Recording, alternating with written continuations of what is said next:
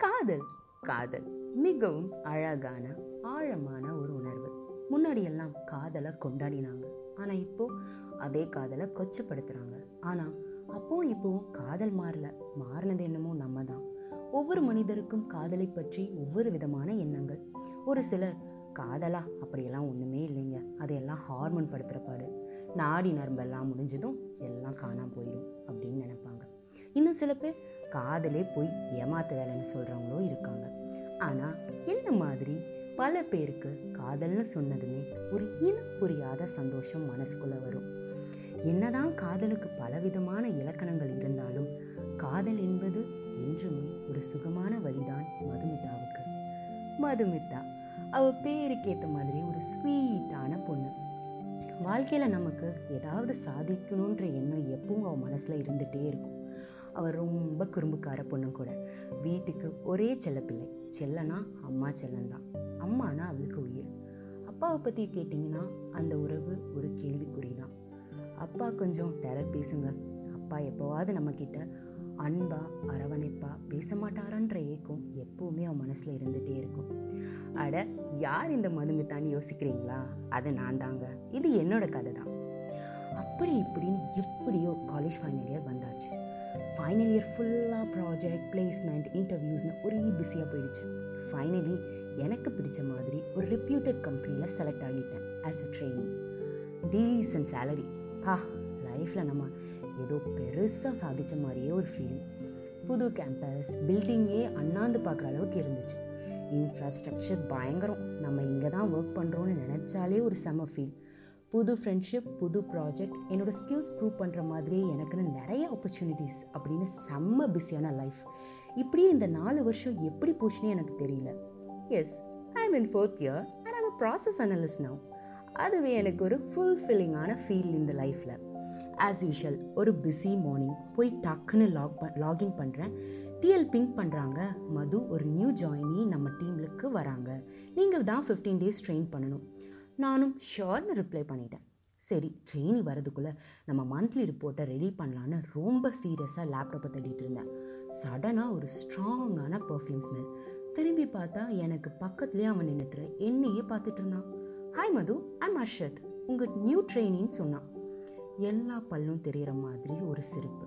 கண்ணத்தில் சின்னதாக ஒரு குழி. பார்க்க க்யூட்டாக இருந்தான்.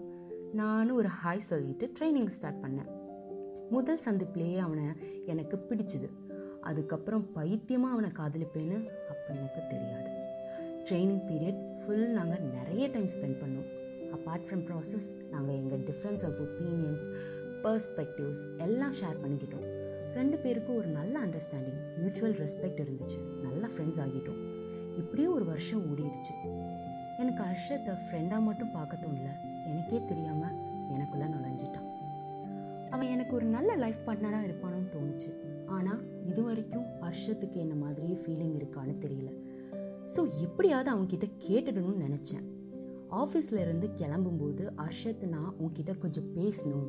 நம்ம பீச் போகலாமான்னு கேட்டேன். அவனும் சரி வான்னு சொன்னான். பைக்கில் அவன் பின்னாடி உட்காந்து பீச்சில் போய் அவன்கிட்ட எப்படி எக்ஸ்ப்ரெஸ் பண்ணுறதுன்னு மனசுக்குள்ளேயே ரிஹர்ஸ் பண்ணிகிட்டு இருந்தேன்.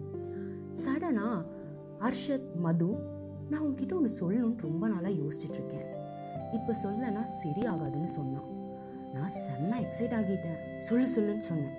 மது நான் நம்ம பக்கத்து டீம் பிரிஸ்வானாவை லவ் பண்ணுறேன் ஒன் இயராக பட் அவன் நான் பேச போனாலே ஒதுங்கி போகிறான் அவங்க டீமில் வேற நம்ம ஃப்ரெண்ட்ஷிப்பை தப்பாக பேசிட்டு இருப்பாங்க போல.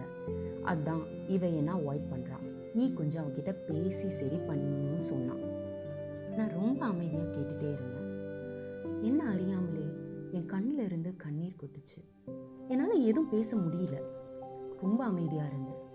இவன்கிட்ட எப்படி இதை சொல்றதுன்னு எனக்கு ஒன்றுமே புரியல. இந்த அமைதியே வந்து எனக்கு ஒன்றுமோன்னு கூட இருந்துச்சு. அதுக்கு மேலே அவன் பேசுறது எதுவும் எனக்கு கேட்கல. சடனா பைக் ஸ்கிட் ஆகி நடு ரோட்ல விழுந்தோம். ஒரு நிமிஷம் என்ன நடக்குதுன்னு எனக்கு புரியல. என் தலையில இருந்து ரத்தம் வர ஆரம்பிச்சிடுச்சு. அப்போ தான் என் துப்பட்டை பைக் டயரில் மாட்டி இருக்கிறத கவனிச்சேன். ஷால் வீல் டயரில் மாட்டிக்கிச்சு. நல்ல வேலையாக ஹர்ஷத் ஹெல்மெட் போட்டிருந்தான். ஹர்ஷத் மது மதுன்னு கூப்பிடுறது மட்டும் காதில் கேட்டுச்சு. நான் கடைசியாக பார்த்தது அவன் முகம். அவ்வளோதான் சாக போகிறோம் ஹர்ஷத் கிட்ட லவ் கூட சொல்லாமலே சாக போகிறோம் இதுதான் நம்ம மு- ஓடிச்சு. திடீர்னு கண்ணை முழிச்சு பார்க்குறேன் நான் ஹாஸ்பிட்டலில் இருக்கிறேன். பயங்கர பெயினாக இருந்துச்சு. என்னால் அசைய கூட முடியல. ஒரு சிஸ்டர் நான் கண்முழிச்சு பார்த்ததும் வெளியே போனாங்க. அடுத்த நிமிஷம் டாக் வந்து என்னை செக்கப் செஞ்சுட்டு என்கிட்ட பேச்சு கொடுத்து ஆஸ் யூஷுவல் மெடிக்கல் மிராக்கல்னு சொன்னார். அப்புறம் தான் தெரியுது. நான் சிக்ஸ் மந்த்ஸாக கொம்மாவில் இருந்திருக்கேன். ஒரு ஹாஃப் அன் ஹவருக்கு அப்புறம் அம்மா அப்பா வந்தாங்க. பின்னாடி ஹர்ஷத் ரிஸ்வானா வந்தாங்க. அம்மா என்னை கட்டி பிடிச்சி அழுதாங்க. அப்புறம் நார்மலாக பேச ஆரம்பிச்சிட்டாங்க. ஹர்ஷத் என்னை பார்த்து சிரிச்சிட்டே மிஸ்டியூன்னு சொன்னான். ரிஸ்வானா ஸ்மைல் பண்ணான்.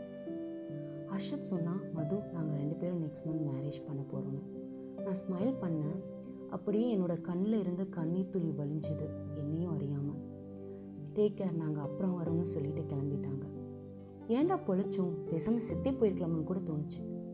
அப்போ அப்பா என் பக்கத்தில் வந்தார். என் நெத்தியை தடவி கொடுத்து வலிக்குதான்னு கேட்டார். நான் எங்கள் அப்பா கையை பிடிச்சிக்கிட்டு இல்லை அப்பான்னு சொன்னேன். அம்மா பக்கத்தில் அழுதுட்டே நின்னாங்க. இவ உனக்காக ஆறு மாதம் விரதம் இருக்கிறேன்ற பேரில் என்னையும் சரியாக சாப்பிட விடலடான்னு சிரிச்சிட்டே அப்பா சொன்னார்.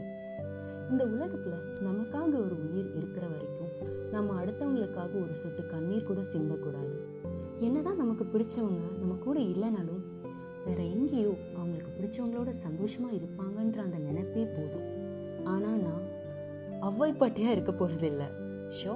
One day I'll fall in love one second with right person இதுவும் கடந்து போகும். அதான வாழ்க்கை. ஆனாலும் என் காதல் என் முதல் காதல் என்னால் மறக்க முடியாது. உங்களுக்கு இந்த கதை பிடிச்சிருந்தால் உங்களுக்கு நிறைய கதைகள் கேட்க பிடிக்கும் என்றால் இணைந்திருங்கள். இது உங்கள் வாய்ஸ் ஓவரின் தமிழ் பாட்காஸ்ட் வேறொரு கதையோட நெக்ஸ்ட் எபிசோடில் உங்களை சந்திக்கிறேன்.